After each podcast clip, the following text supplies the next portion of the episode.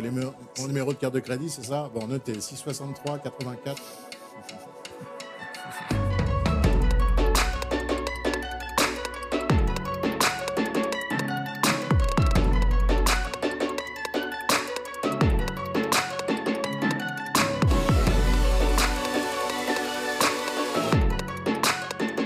Évidemment que non, Napoléon n'était pas un suprémaciste blanc. Il n'avait aucune idée préconçue, n'était ni raciste ni esclavagiste. Il a rétabli effectivement l'esclavage, ou du moins il l'a maintenu dans certaines îles, mais il ne l'a pas fait ni à l'île Maurice, ni à l'île de la Réunion, ni surtout dans les comptoirs des Indes. Stupide. Napoléon est l'un des plus grands hommes au monde. Napoléon est admiré à l'étranger. Faut pas s'y tromper, les Français adorent Napoléon. C'est simplement une partie de la classe politique qui a accès aux médias, qui essaie de lui tordre le cou. En France, effectivement, il y a une toute petite minorité qui essaie de, en fait, de, déstabiliser la société française en essayant de déboulonner, au propre d'ailleurs comme on figurait, tous les grands personnages de, de l'histoire. C'est l'homme le plus célèbre au monde, le français le plus célèbre au monde. Napoléon garde une aura et un prestige à travers, bien sûr, la majorité de la population française, mais surtout, je vous le disais, à l'étranger. Sans aucun conteste, Napoléon a influencé forcément la société. Et s'il fallait donner qu'un seul exemple qui nous touche au quotidien, ce sont les lycées. Les lycées avec le baccalauréat. C'est montrer qu'avec l'éducation, eh on peut parvenir à s'élever. C'est l'ascenseur social. Et Napoléon lui-même en est un des plus beaux représentants. C'est donc que la méritocratie, avec la Légion d'honneur par exemple, que la méritocratie est installée durablement dans la société.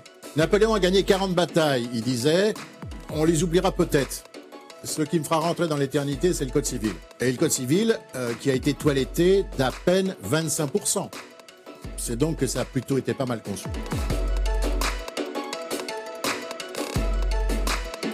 Absolument. Non, toutes ces histoires d'empoisonnement, euh, c'est des, fumisteries. On est sûr et certain que la mort de Napoléon était naturelle. À l'issue de sa mort le 5 mai, dès le lendemain, plusieurs autopsies sont faites à la fois par les Français et les Anglais.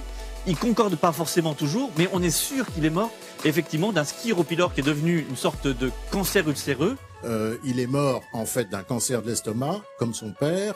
Et je crois qu'il est aussi et surtout mort d'ennui. Finalement, euh, Napoléon est mort quasiment des mêmes conditions que sa sœur Elisa ou que même son père qui était mort en 1785. Bien sûr. Bien sûr, parce que les archives s'ouvrent de plus en plus et aux historiens d'aller travailler, d'aller révéler certaines choses. Napoléon a été étudié sous toutes ses coutures, mais il reste encore dans les archives privées et même certains éléments qui n'ont pas été étudiés, et c'est tout le sens justement du travail à la fois des historiens et des chercheurs, de pouvoir nous révéler des pans entiers. Napoléon, plus on le connaîtra mieux, euh, plus, plus on l'aimera. C'est Barès, je crois, qui disait ça, ou une phrase approchante. Quand on parle de Napoléon, ce n'est pas uniquement que lui en tant que personne, mais c'est l'ensemble de cette période qui a tellement compté à la fois pour l'Europe, mais pour le monde entier.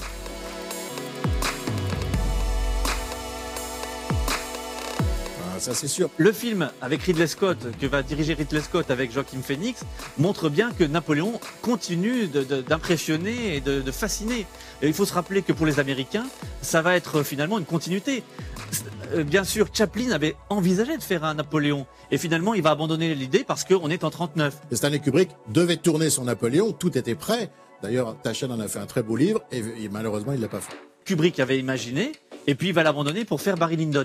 Et donc, lui, euh, bien sûr, euh, en, faisant un film de cette manière, eh bien, il, va faire avec Joachim Phoenix, finalement, Ridley Scott, la continuité d'un autre film qu'il avait fait en 77, qui s'appelait Les Duellistes, qui finalement est dans l'idée napoléonienne complète, qui montre que avec du panache et avec de l'enthousiasme, on peut déplacer des montagnes et que l'histoire est véritablement faite pour ceux qui sont avec beaucoup d'enthousiasme.